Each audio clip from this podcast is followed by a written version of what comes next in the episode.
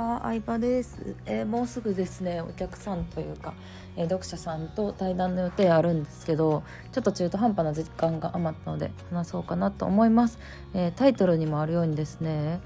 うん、まあ言われて嫌なことというか、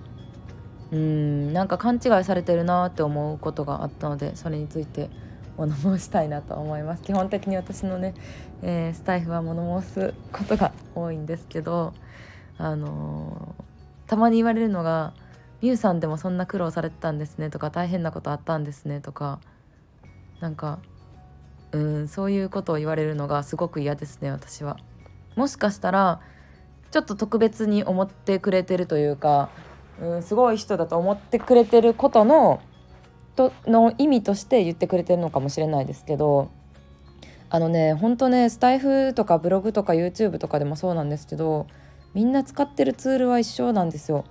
ほぼ同じスペックのパソコンを使っていてで使ってるツールだったりサイトとかも同じでただそれを使って何をするかというかうん継続するだったりとかなんか工夫をし続けるだったりとかただ失敗して工夫を重ねてここに来てるだけなので実は特別な何かをやってるわけでも特別な能力があるわけでもないんですよね。うん、でもしかしたらうまくいってる人とか今成功してるように見えてる人は何か特別なものを持ってるんじゃないかっていう現れがあるからきっとそういう発言が出てくるのかなって思ったんですけど。うん。いやなんか本当に特別なものなんてなくて使ってる道具も環境もほとんど変わらなくてその中で自分が何ができるかしかないなって思うんですよね。うん、そうだからなんか特別な人って思ってる限りは自分もそっちに行くのは難しいと思うしちょっと厳しい言い方かもしれないですけど特別な人だからできたとか自分は特別じゃないからできなくて当然っていう潜在能力は本当に持たない方がいいなっていうのは一個思いましたね。うんいやなんか何でもそうですけどうんスポーツ選手とかなんだろうな、まあ、テレビに出てる人とか研究者とか世の中すごい人いっぱいいますけどまあ多分ねみんなね当たり前のことをねあの誰よりもやってきただけだと思いますよ。今リアルタイムで言うとオリンピックとかもそうですけどもちろん環境とか体格とかもあるかもしれんけどでも本当なんかあえて分析すればそこが強いっていうだけであってとんでもない努力をしてきたっていうのには変わりはないと思うのでなんかそういう努力のところをすごいなとは思いたいですけどうんなんか本当見えないところでのことの方が大きいじゃないですか。見えてる部分は本当に1,000分の1とか1万分の1とかでなんかそのね見えないところのね努力の部分をすごいなと純粋に思いたいしうんなんか何を伝えたいかよく分かんなくなってきましたけどうんなんか「みゆさんでも何々なんですね」みたいに言われるのは結構嫌ですね私は。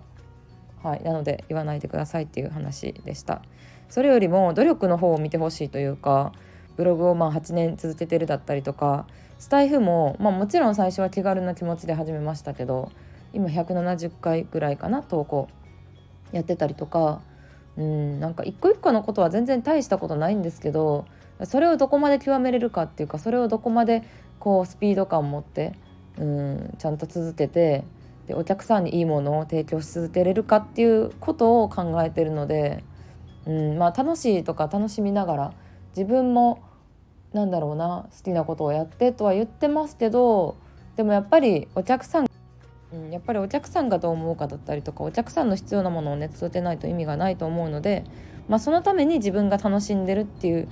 のはね伝わってるといいなとは思いますけどね、うん。まあ、たまたま楽しい仕事に出会えたからみたいなちょっとね言い方をね採点されたりとかねしたのがうん違うんだけどなって思っちゃうんですよね。まあこういう誤解っていうのは発信をしてれば避けては通れないことなので、えー、仕方ない部分もありますけども、うん、そのなんか誰かの真似をする時にうん輝かしい部分だけじゃなくてきっと泥臭いことを自分の何十倍も何百倍もしてきたんだろうなっていうところにフォーカスを当てるとなんかじゃあ自分はそれに近づくためにどういうことができるのかっていう思考になると思うので、えー、今日ねうんちょっと伝えたいなと思って話してみました。はいそういう感じで。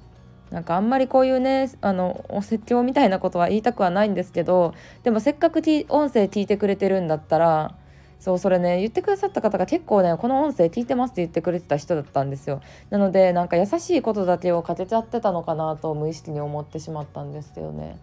うん。まああの